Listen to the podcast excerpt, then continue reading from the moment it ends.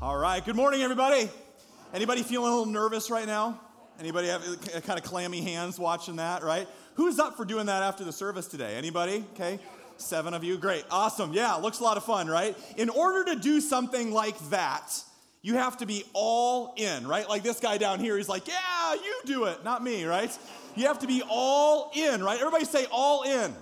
All in, right? If you think about it, there's a lot of things in our lives that require you to be all in, right? Think about marriage, right? Marriage is an all in proposition. Parenting, for those of you that have kids, right? You are all in. There's some days where you don't feel like being all in, right? But you are all in for that, right? Following Jesus is no different. We are called to be all in, right? You can, you can tell by the way that people spend their time and their energy and their priorities and, and, and what they think about, what they talk about, what they celebrate, what gets your affection. That's what you're all in for. Everybody say all in.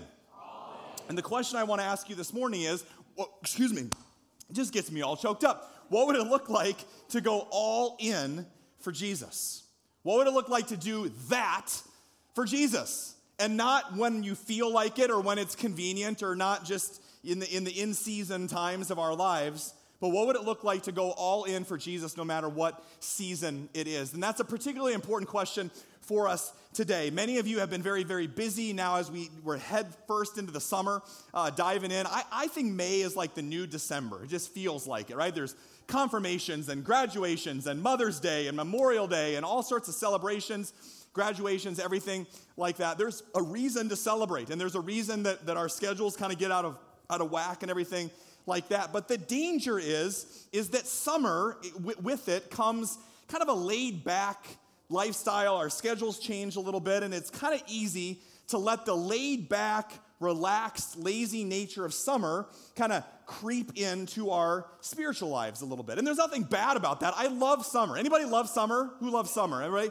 Okay, the rest of you that didn't raise your hands, I guess prefer negative 50 in January. That's awesome.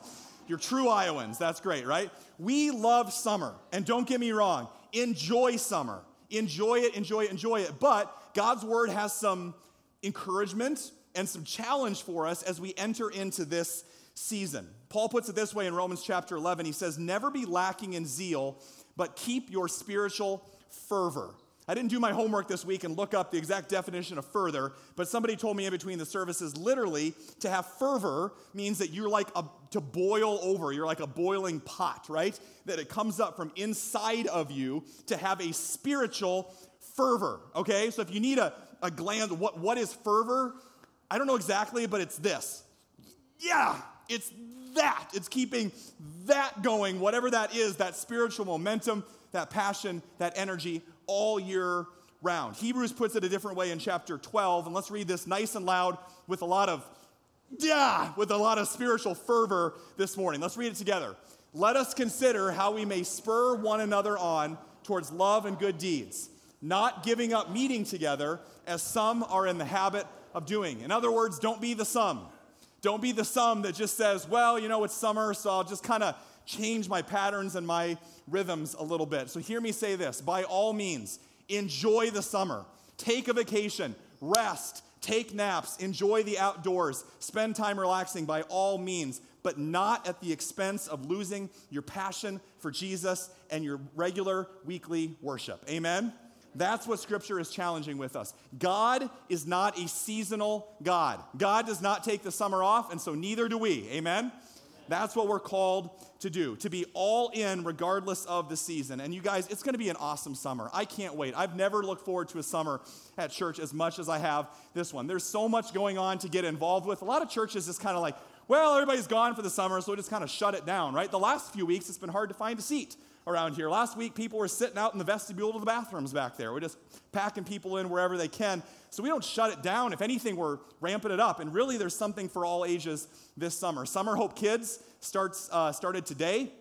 Actually, last night, every Saturday and Sunday morning, so you don't have to take a break. Bring your kids to worship every single week. Vacation Bible School is coming the end of July. I can't wait uh, for that. It's going to be awesome. If you haven't signed up to volunteer, get your kids registered, do that. Uh, Revive, as Chris said, continues every single Tuesday night for those of you uh, in that 2030s uh, stage of life.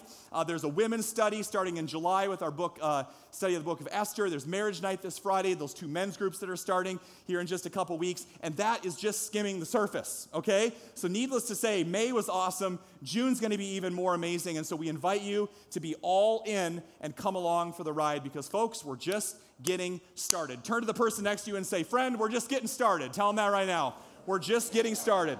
We are just getting started. And that starts this weekend. We are kicking off a brand new sermon series on the book of 1st and 2nd Samuel. If you have your Bibles, go ahead and take those out. We encourage you to do that. If you don't have one, grab one uh, on your way out so you can bring it with you next week. We're starting a brand new series today for the month of June. We're going to be in the books of 1st and 2nd Samuel the entire month of June. And every single one of our uh, sermon titles has to have a hashtag in front of it in case you want to tweet about it.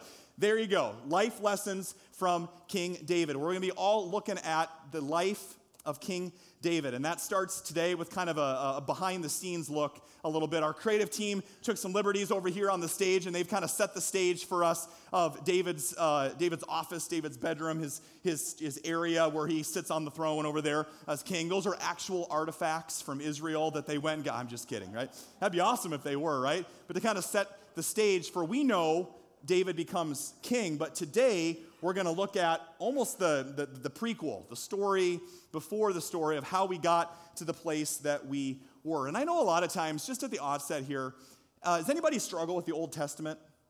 I do, right? The, the New Testament's kind of easy to understand. It's pretty straightforward. It's the Gospels, it's the letters of the early church. The Old Testament can seem very, very odd, and you probably heard that in some of the, the stories and the, the, the names today. It's, it's hard to understand, right? Here's the thing that, I, that I've discovered, I think you'll be surprised by with the Old Testament. For as old as it is, and it may seem like it's out of date and irrelevant, there are two things that haven't changed since the Old Testament happened. Number one is human nature, the ability that we have to run away from God and choose our own way. And the second thing that hasn't changed is God's nature and God's character, that He is the same yesterday, today, and forever. And so I think you will be shocked and genuinely surprised at how relevant the books in 1st and 2nd Samuel are. And so if you have your Bibles, open up to 1st Samuel chapter 16. 1 Samuel chapter 16. You notice it's 1st and 2nd Samuel. They were originally written as one continuous book, but you want to know honestly why they got divided up? They ran out of space on the scroll. Isn't that funny? Like they just ran out of space. Like, well, Second Samuel, right? But they were written as one continuous book. Samuel tells the story of King David, but before that, how we got there. And really, these two books center on this one question that I want to ask you this morning What is God looking for? What type of a man or woman does God desire? Who does God want us to be? If you go back a few slides, I think we'll pose that question there. What type of a person is God looking for? Who is God looking for when He looks truly at who we are? What is God looking for? Now, depending on your church background, there might be a lot of different answers to that. Some of you that grew up in the church, unfortunately, grew up in a church culture where maybe the most important thing that you could do was get really busy for God. I mean, that's the ultimate goal. And some of you bring that here to our community as well saying, I, am sure what God wants us to do is just to serve and to volunteer and to get really, really involved. And that's the number one most important thing that I could do is be busy for God. Okay? I don't see that in God's word. The other thing some people think is, well, maybe God's desire is that I'm just really, really nice. God wants us to be good, moral people, right? And we've talked about this before. That as you look at the story, it is very clear. Jesus did not come to make bad people good, he came to make dead people come to life. Amen? That's his primary concern. It's not behavior modification, it's heart transformation, right? So that's not what God's after either. He, he must be after something deeper. Every single one of us knows the man or woman that we are today, and then every single one of us, whether we say it out loud or not, has a picture of the future. This image of who will be here in a couple years, in a couple months, in a decade, when we get older, when we grow up, whatever that is, we have a picture of the man or woman of God that we want to be. So we kind of have a here and then we have a there. And that version of us that, you know, is their marriage looks like this, or their friendships look like this, or their job looks like this, or they're successful like this, or my body image looks like this. And we all have an ideal picture of who we're supposed to be. My question for you is Does your vision for the future you align with God's vision for the future you? Have you asked God what the most important thing that you could be doing right now is? Have you asked God who He wants you to become? Or are you just really, really concerned with your own agenda? What type of a person is God looking for?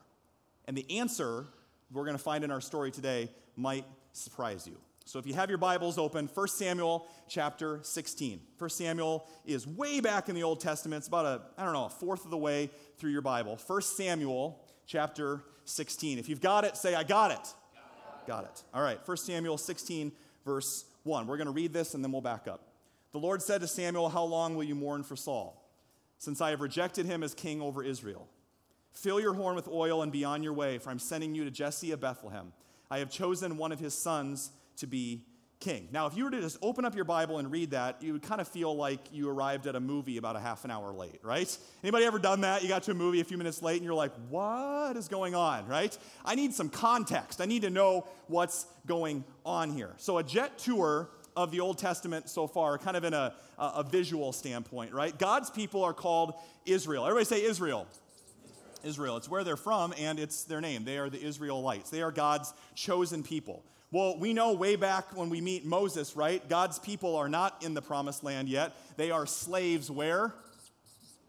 Egypt, right? Hey, we're doing a little Bible study. Everybody can participate today, all right? They are slaves in Egypt. Well, Moses comes along and leads God people out of Egypt. It takes a long time. They kind of take the roundabout way through the desert, and eventually they get to this place called the Promised land, right? Now you would think that when they get to the promised land that everything would be good, but that's where everything starts to go haywire. So they have these people that are leaders that are called the judges. Everybody say judges.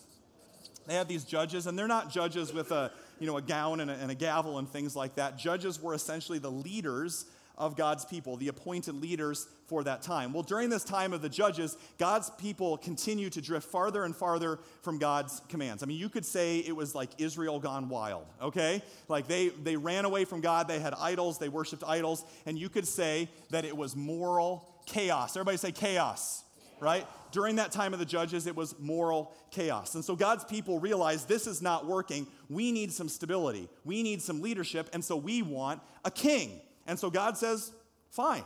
God gives us free will, right? And so the people say, We want a king, and we want a king that we can respect that's like us, and his name is King Saul. Everybody say Saul. Saul. Well, the problem was with Saul is that he had it all together on the outside. But on the inside, where it matters, he lacked integrity. Integrity is when your outside doesn't match your inside. And maybe, just maybe, that's what God is concerned about. Because the problem is, under King Saul, everything's working well on the outside. He's strong, and he's brave, and he's handsome, and he's a warrior, and everything like that. And they're winning these great battles. But on the inside, Saul's heart is wandering farther and farther from God. And so God's like, I need to get this guy replaced because we are going down a dead end road as a nation. And so God brings along this prophet named Samuel. Everybody say Samuel. His buddies call him Sam. And so he he steps in, and God says to Samuel, We need to find a new king. I want you to appoint a new king. And that's essentially where we pick up the story today in chapter 16. If you need a visual image, and now we're gotten to this point, if you need a visual image of 1st and 2nd Samuel, you could almost look at like this. It is the rise and fall of two different kings. We'll get to David's, but 1st Samuel is essentially the rise and the fall of Saul. So this is 1st Samuel, and this is Saul, okay, King Saul. He rises to power and then the decline. And as Saul is declining in power, the new king is rising to power, and we know that as King, whoops, if I could spell, King David, right? And this is 2 Samuel, okay? So if you had a visual image of that, it's the rise and fall of King Saul and the rise and then I won't do a spoiler alert just yet, right? For King David and what happens with him. And that's kind of where we pick up the story today. God has sent Samuel to Jesse's house. Okay, everybody say Jesse. Okay, Samuel's the prophet, Jesse's the dad, and Jesse has seven strapping young sons, okay? And so Samuel sends word to Jesse, I'm coming, and I'm gonna appoint, I'm gonna anoint one of your sons as the future king of Israel. Okay? So now think about this. If you are Samuel and you're going to check out all these guys and saying, I wonder what, who would God want in a king, you're probably looking for the strongest, the tallest, the oldest, the wisest, all these outward things, right? But he's about to be surprised. Okay, look at verse 6. Okay? When they arrived, Samuel saw Eliab and thought, Surely the Lord's anointed stands here before the Lord. Okay? Apparently, Eliab was like this macho man, right? But watch how God responds when Samuel makes this snap judgment okay? But the Lord said to Samuel, okay? So just before I read this, just so you know, you're not confused. Samuel, as a prophet, is the spokesperson for the Lord. So he's having a horizontal human to human conversation with Jesse, and he's having a vertical, okay, Samuel with God conversation with God, okay? So he's having two separate conversations at the same time, and God literally scolds him on the spot. Do not consider his appearance or his height, for I have rejected him. And then the most important verse in the entire book is right here. Let's read it together on the screen. The Lord does not look at the things people look at. People look at the outward appearance, but the Lord looks at the heart. So, almost simultaneously, God is teaching Samuel a lesson he'll never forget, and he's teaching us a lesson we should not forget. Remember my question at the beginning? What kind of a person is God looking for? What kind of a man or woman is God looking for? God says, What I'm most concerned about is who you're becoming on the inside, not just the image that you project on the outside. Maybe what people can see. Anybody can put on a face or a show. Not everybody is the real deal on the inside. And God says, I am way more concerned with you being a man or woman of integrity where your inside matches the outside and vice versa than I am about your ability to put on a front or your ability to put on a show. God says, above all else, I want your heart to be all in. I want your heart to be fully mine. And in verse 7, God is teaching us and Samuel this lesson don't judge too quickly. Anybody ever had one of those moments where you looked at a person or a group of people and you just made a snap judgment about them? Just raise your hand. Anybody, or am I the only one, right? If you don't have your hand up, you're lying. You're in church, by the way, okay? We all make judgments. We all have preconceived ideas, and it's usually a kind of an us and them thing, or those types of people, right? We've all done it, okay? oh, you know, those homeless people are all like that. The poor people are like that. Rich people are like that, right? Oh, you know, those liberals are like that. Those conservatives are like that, right? Those suburban people are like that. All those urban downtown people are like whatever it is, right? Millennials are like this, right? Baby boomers are all like this. Whatever the, the group is, we have all made preconceived judgments based on our own assumptions rather than taking the time to see people for who they truly are. But God is concerned about the heart. Let me ask you this. When you think about the amount of time that you spend on yourself, how much of that time is spent on developing your outward appearance, what people will see? And what percentage of that time is developing your heart, your character, your integrity? How much time do you spend thinking and worrying about what everybody else is going to see and think about you compared to what God thinks about you? How's that? Is it, is it, is it 50 50? Is it 70 30? Probably for a lot of us, not even that close. Well, not just us and Samuel in this passage, but the whole nation got a little lesson in not judging by mere appearances this last week. I don't know if you've seen this video, but it's from the show America's Got Talent. I don't know if any of you watch America's Got Talent, but there's this video that has gone viral of this 22 year old young man named Kodi Lee, okay? And he's a piano player, right? But as you watch this next video, he steps on, and, and, you know they've got all these amazing acts and musicians in this talent show here that's televised in front of the entire country. And when Kodi and his mom walk on the stage, just open up your heart a little bit and ask yourself, what are my preconceived ideas about Kodi? What assumptions am I making? And secondly, God, what are you trying to show me through my assumptions. Men and women look at the outward appearance, but God looks at the heart of what's underneath on the inside. Let's take a look. I'm not crying, you're crying, right? Yeah. So be honest. What did you think when Kodi walked out on the stage? No way, right? Men and women judge by outward appearance, but the Lord looks at the heart. Why has that gotten millions and millions and 10 billions of, of views on YouTube?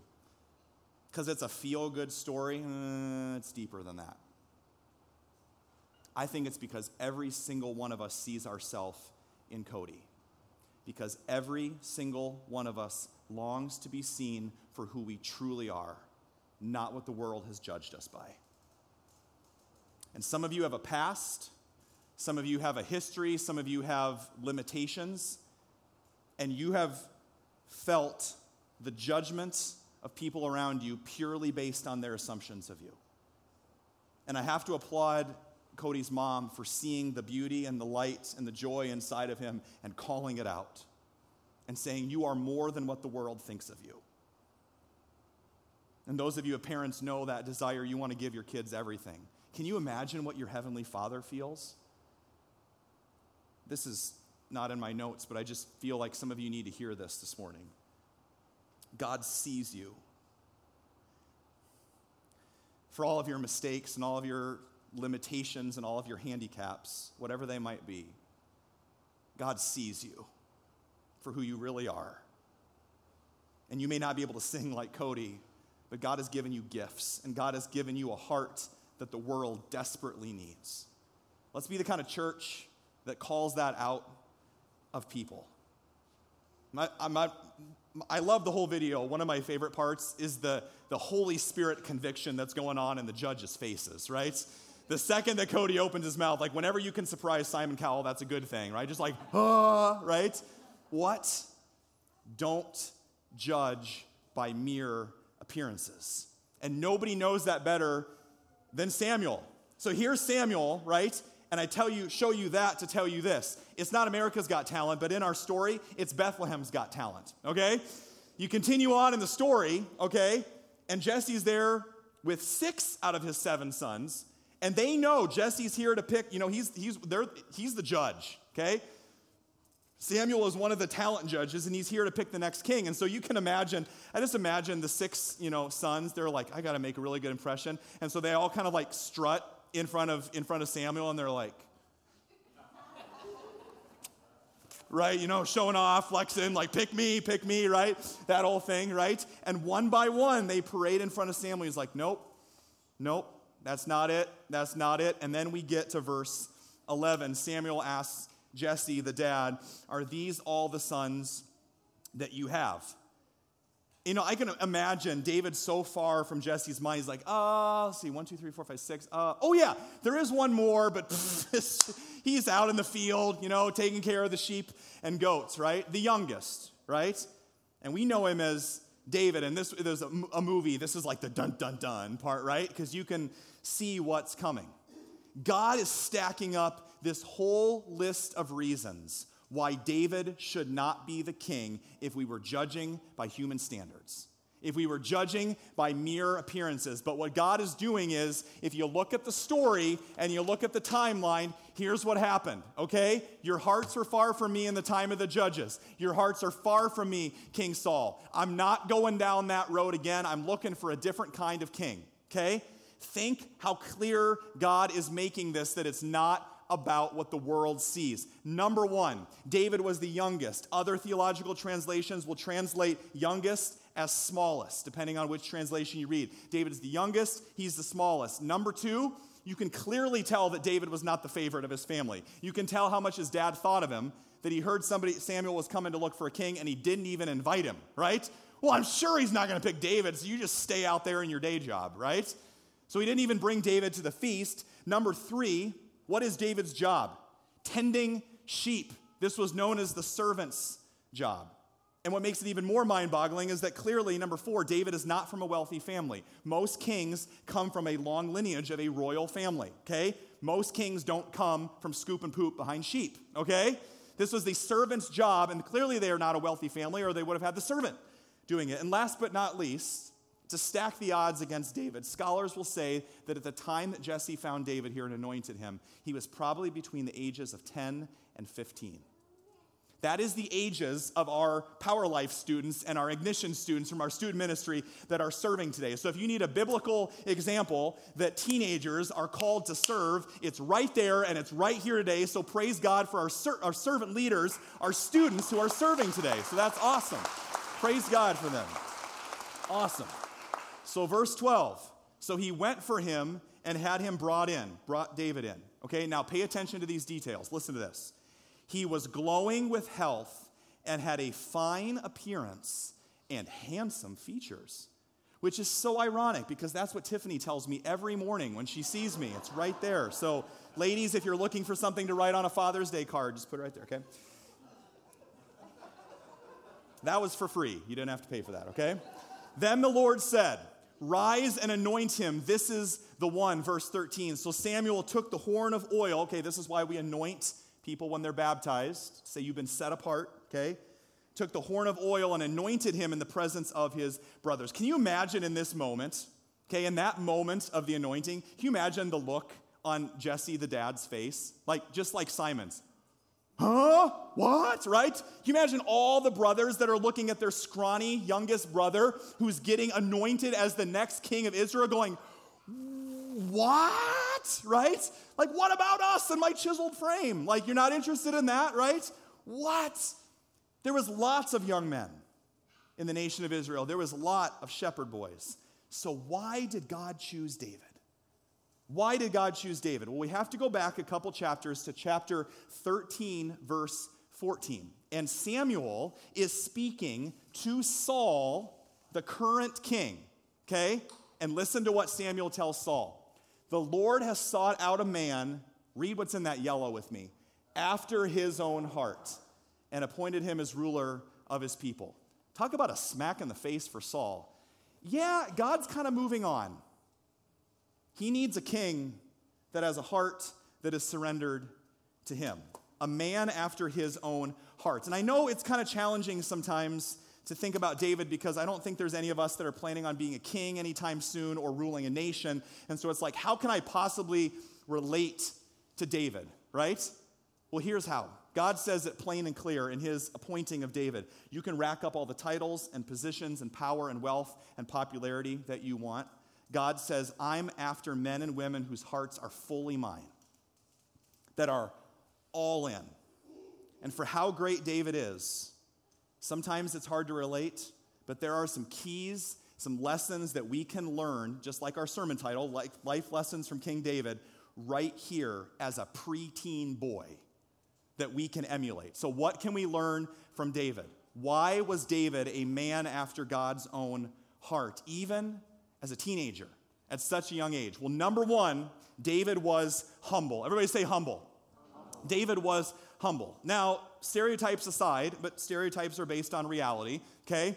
A lot of us are Midwesterners, we're Lutherans, and we're Scandinavians. You put those three, two, three things together, and the reality is we're stubborn sometimes, and we have a really low self image of ourselves, okay? We have an aw shucks mindset when it comes to people complimenting us or saying nice things about us, and we're like, oh, well, God wants me to be humble, so I, I, I need to, to, to self degrade myself.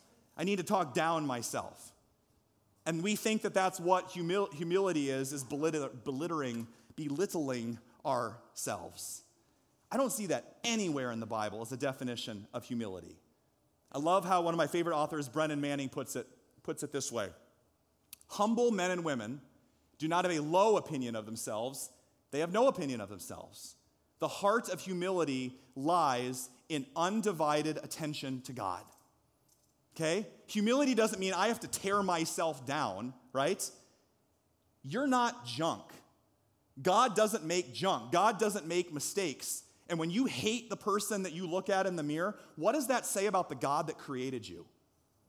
Nowhere in David's story, after he gets anointed king, do we see David say, Oh, shucks, I'm just a lowly servant boy. I don't deserve it. I'm a terrible young man. Nowhere do we see that.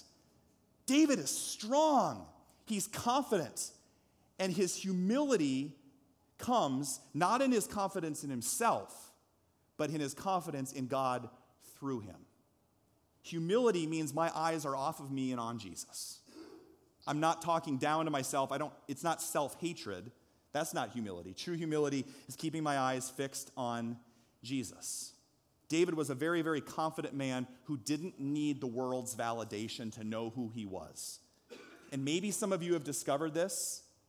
The more secure you are in your identity in God, the less you need to flaunt or promote yourself or need attention.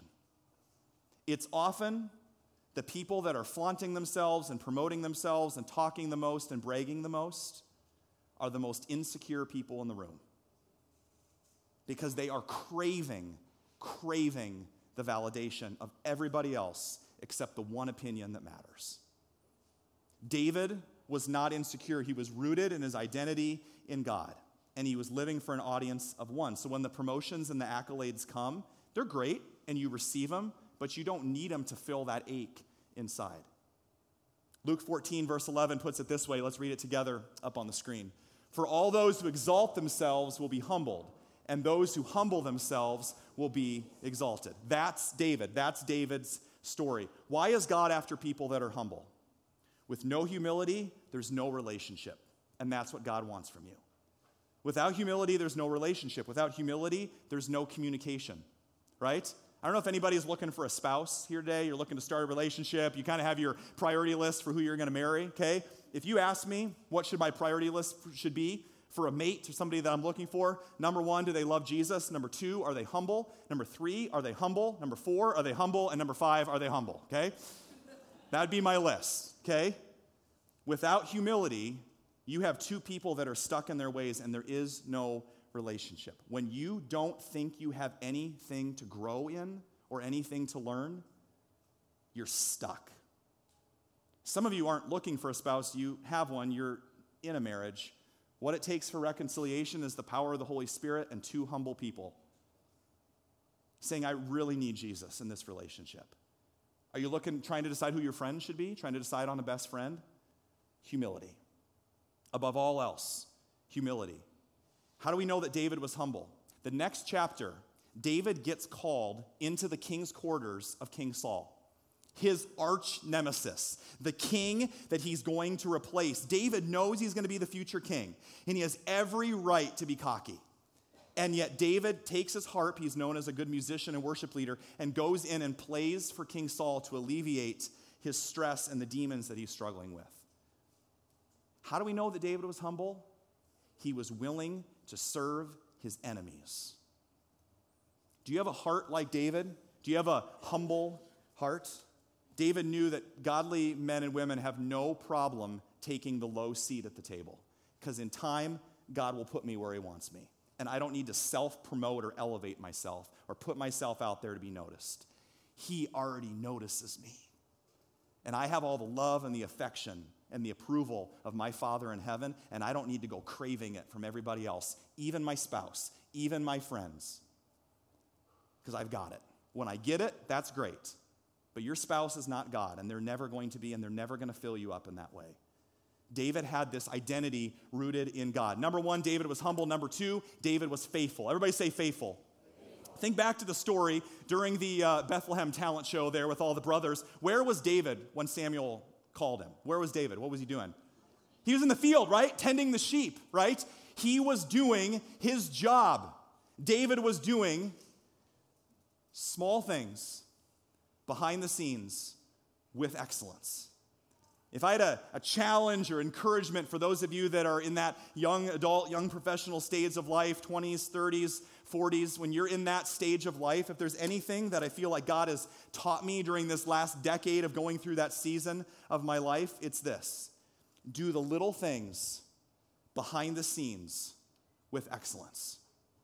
Do the little things behind the scenes with excellence and use these decades, even as a teenager. God was forming this in David. So, those of you students, don't wait God was using these decades to prepare David's character that could sustain his calling.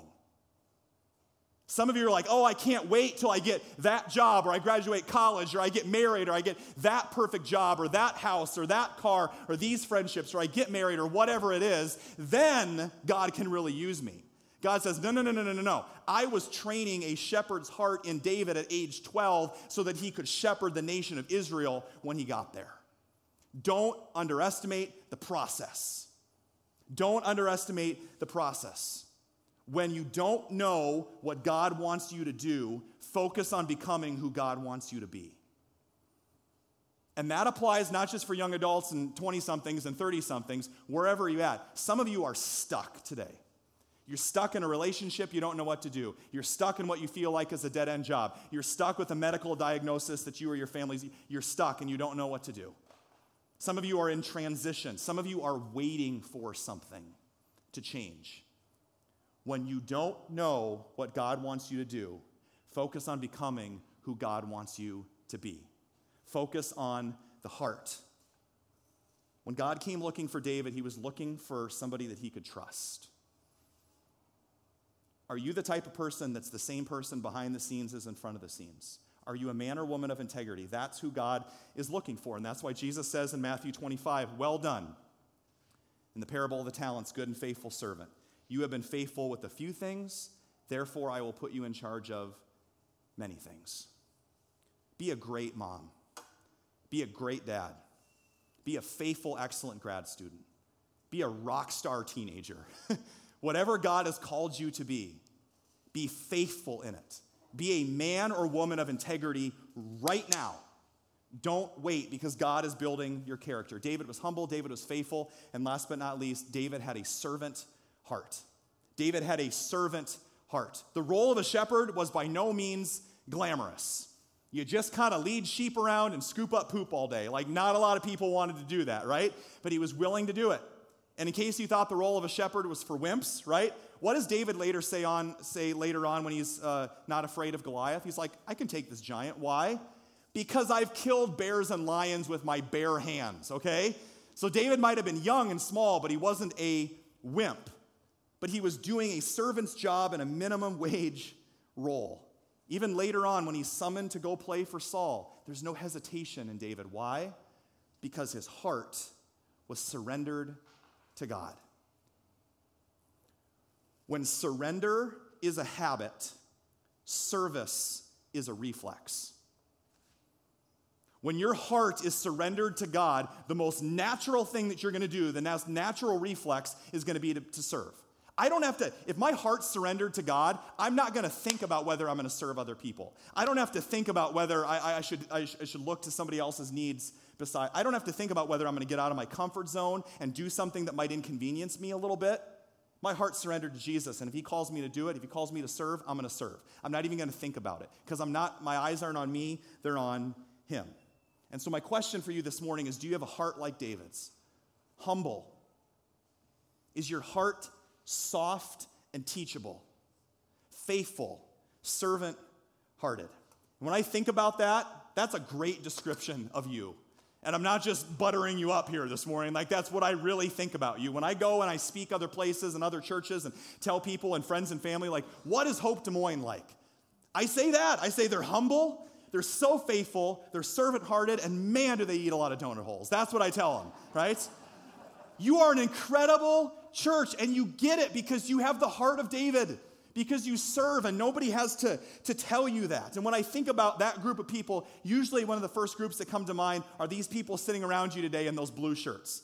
In the dark blue shirts, the hospitality shirts, no, they're not Best Buy employees. They are servant leaders. They are on the hospitality team here at Hope Des Moines, and they are my heroes. They do a fantastic job, and there are people in this church that serve every single week because they believe that's who God has called them to be. Can we give God praise for our hospitality team this morning, wherever they are all around here? Absolutely.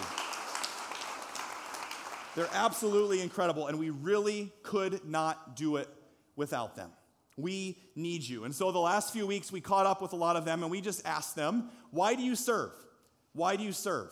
And as you watch this video at some of the people that are sitting around you today, ask the question God, what are you saying to me? God, what are you stirring up in me? God, what do you need to change so that my heart is a little bit more surrendered to you this morning about servant leadership? Let's take a look at some of our team.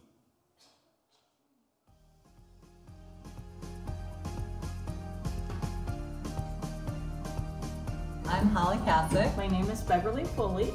Hi, I'm Brianna Elam. And hi, I'm Lloyd. Hi, I'm Jeremiah Foley. Hi, my name's Craig. Hi, my name is Iris. Hi, I'm Barb. I'm Brian Honnold. And I'm Beth Honnold. I serve because it's fun. I enjoy the community. I love the love of people that I'm sharing with. I serve, I think, to feel a part of something bigger, and I people, um, which is wonderful. Is to give a little something back to the church that's given so much to not only me, but both of us as well. And I started serving really just to get involved and to meet additional people. Even after being here for so long, I, I still felt like there was a lot of people I didn't know. And so I wanted the opportunity to, to jump in and be able to meet new people. I serve because I feel like it's my calling as a believer in Jesus to do so. And I also love it. I feel his love out of me when I do it and love getting to know people in the community as well. I think for me, being honest, just the first take on the donuts really helps a lot. But more importantly, I think that the truest expression of love is one who came and died for us because he loved us. And so every week you go through all the fire that, that you go through from Monday through Saturday to be able to come and be able to give what was given to you, that blessing through the week, is why I serve and for me, it's really been bringing Christianity alive. I really feel like I can be the hands and feet of Christ and meet each person as they are, as they come in the door. If you're thinking about volunteering, I think that you should definitely do it because we definitely need volunteers. And it's also a great opportunity to get to know your community. Like I said, I do things that come easily to me, so they're fun and get involved. You know, I think you can say you're too busy to do a lot of things, but it's something, um, you know, where your where your treasure is, there your heart is also. And so it's something that we wanted to make sure that we made a priority. That regardless of how busy we are, we had, you know, an hour or two once a month, and it, it's really just that, an hour or two once a month, and that's all.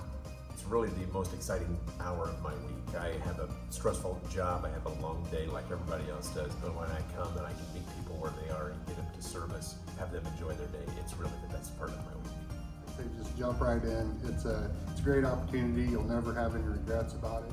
Being part of a community. If you want to go somewhere where everybody knows your name and you don't have to be anybody special, serve. Awesome. Let's give God praise for our hospitality team. Absolutely. So many awesome people.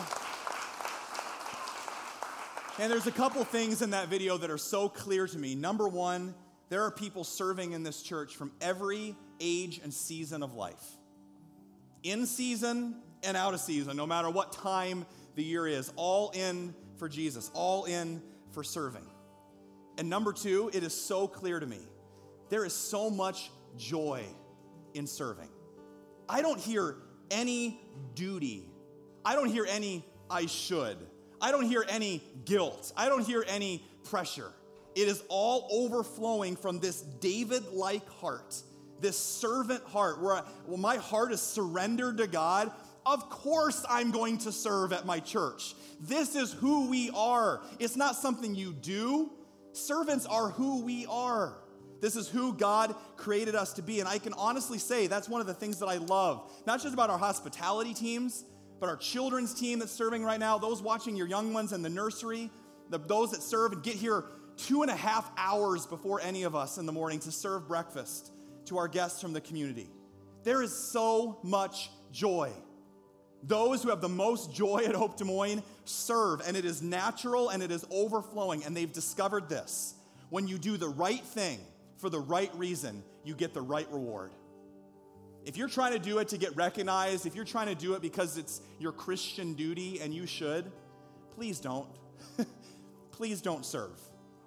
Because we don't want there to be one ounce of duty or guilt or obligation. If you feel pressured into something, absolutely don't do it. And that goes for giving financially or serving your time or talents or whatever it is. Give out of the joy and the abundance of your heart. You'll get the right reward. And we don't want you to miss out on that joy. And I will tell you this, and I think that I can, I can speak for all of our campuses. Uh, one of the biggest myths, one of the biggest misconceptions or lies that people believe about Lutheran Church of Hope is like, here's hope, and we're growing, and there's all these new people coming in, and we see the chairs getting filled up. And at our last service, there's people sitting in the lobby and back to the bathrooms. All these new people, well, I am sure that they've got it all covered. Nothing could be further from the truth. Let me just say that, right? Nothing could be further from the truth. There have been several weekends where we literally gone into the weekend with nobody to serve. One or two people for about 28 volunteer positions, okay? We need your help. This is who we are as a church, and I don't want you to miss out on that opportunity to serve. It's as easy as signing up and serving for an hour once a month. And the beauty of it is that we have three worship services, four if you include Revive during the week for you to catch and worship on Tuesday nights. Serve one and worship one. Serve one and worship one. And so many of you do that so well. But I want you to hear this way more than volunteering, way more than serving. I just want to ask you to look inside of your heart. Say, Do I have a heart like David's? And am I a man or woman after God's heart? Humble, faithful, servant hearted. It's all throughout Scripture. It's not just about volunteering. You start looking at some of Paul's writings to the early church in 1 Timothy chapter 3, Paul's sharing a, a list of the, the characteristics of elders, you know, leaders in the church, the most mature people. And you would think in that list it'd be like they're biblical scholars and they have the Bible memorized and they can pray all these high fluting prayers and everything like that. You don't want to know what's one of the ones that the characteristics at the top of that list? Hospitality. A heart that says, the experience that people have walking through the doors of God's house is infinitely more valuable than me staying in my comfort zone or inconveniencing me.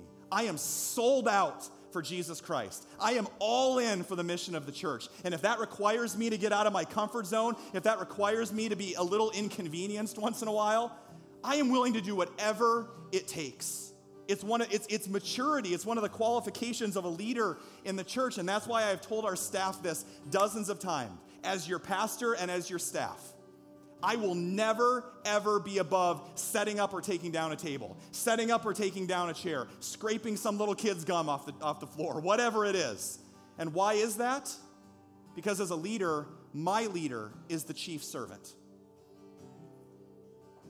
And when Jesus gathered his disciples, he got down on his hands and knees and took a basin and a bowl of water and a towel and washed the feet of his disciples, the God of the universe. What does that tell us?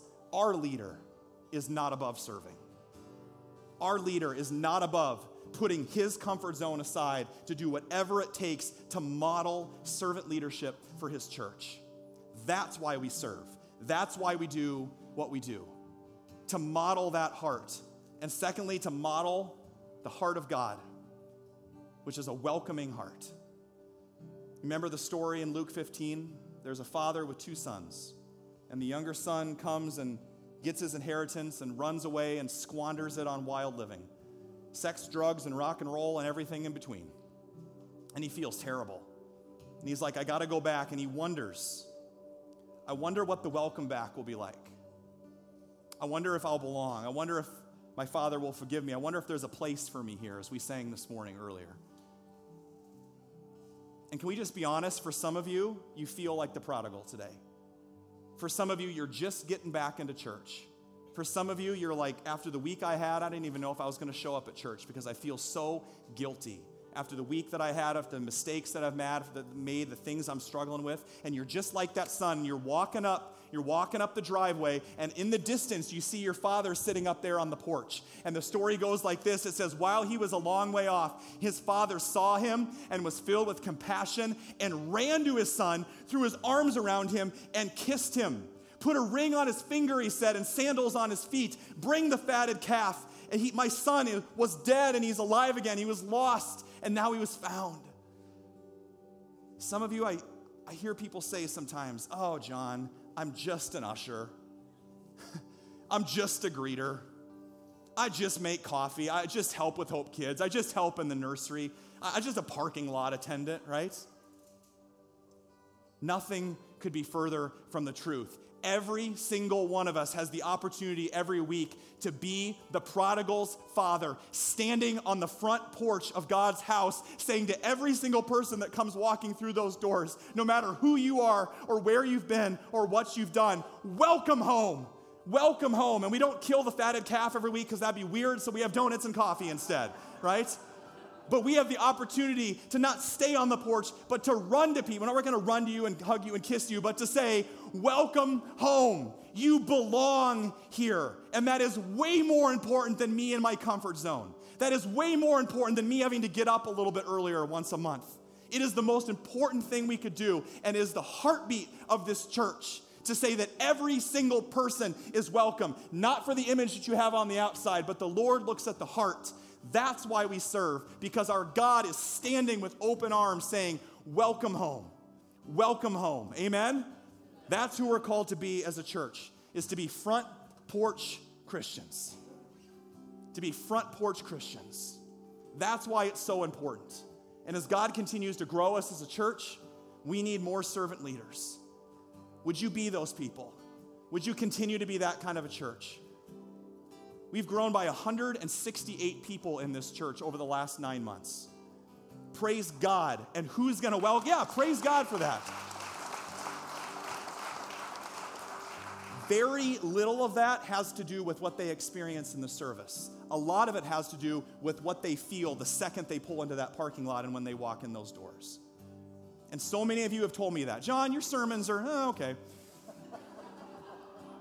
But you know what they tell me? man, I'm loved here. It actually looks like your volunteers want to be here. Yeah, because they do. They don't have to fake it because that joy is just bubbling up inside of them. We're front porch Christians. We're the prodigal father that says, Welcome home. We're so glad that you're here, and we need your help in that. And that's why on every single one of your chairs today, there's a little card for the hospitality team. It looks like this. And you can see the different areas that we could really, really use your help to go all in for Jesus this summer as greeters, as ushers, coffee servers, welcome team, parking team, whatever it is. Would you consider that? Would you pray about that? You can email us, you can go to the website on the card, you can stop at the Welcome Center afterwards, and we would love to get you connected. Do it as a family. I am so proud of our junior high and senior high student ministry that serves every single month and sets an example for us here in the church. You guys are incredible. I am so thankful for you guys. You are awesome. Thank you for being that role model for us. And so, as you look at that card with no pressure and no guilt, simply say, God, what do you want to do through me to build your kingdom here at Hope? Because I'm living for an audience of one. I'm not serving so that I get noticed. I'm not serving to fulfill my Christian duty. Forget that. Have a heart like David's. God, what do you want to do through me to build your kingdom here at Hope Des Moines, one weekend at a time? Amen? Let's stand and prepare our hearts for Holy Communion. It was on that night that he was betrayed that Jesus gathered with his friends, his disciples, and after setting that example and serving them by washing their feet, Jesus took the bread and when he given thanks, he broke it and he gave it to them, saying, Take and eat. This is my body, broken for you. Do this in remembrance of me. Again, after supper, he took the cup, and when he'd given thanks, he gave it to them, saying, Take and drink. This is the new covenant in my blood. This is the extent that I'm willing to serve you, is to lay down my life for you, to have my blood be spilled for you. So take and drink. Do this in remembrance of me. And so, as we prepare our hearts for Holy Communion this morning, Let's take a moment to come before our Father and pray the prayer that Jesus taught us. Our Father, who art in heaven, hallowed be thy name. Thy kingdom come, thy will be done, on earth as it is in heaven. Give us this day our daily bread, and forgive us our trespasses, as we forgive those who trespass against us. And lead us not into temptation, but deliver us from evil. For thine is the kingdom, the power, and the glory forever and ever. Amen. While you're standing and I have your attention, just a couple notes about communion. We want you to know that everybody is welcome to communion here at Hope that desires to experience the love and grace of Jesus. And as I invite our, our ushers and communion assistants forward, we want you to know that there'll be three stations up here at the front.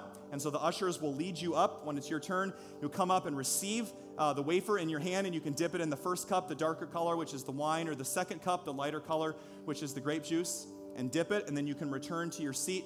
If you need allergy free elements, those are available to my right, to your left at this far station over here. And if you're upstairs, there'll be uh, uh, serv- uh, servants up there to help you, so you can just hang tight as well. And when you're done, just return around the outside of your seat, and then we'll all close in worship together. All is ready. Come and experience His grace. You may be seated.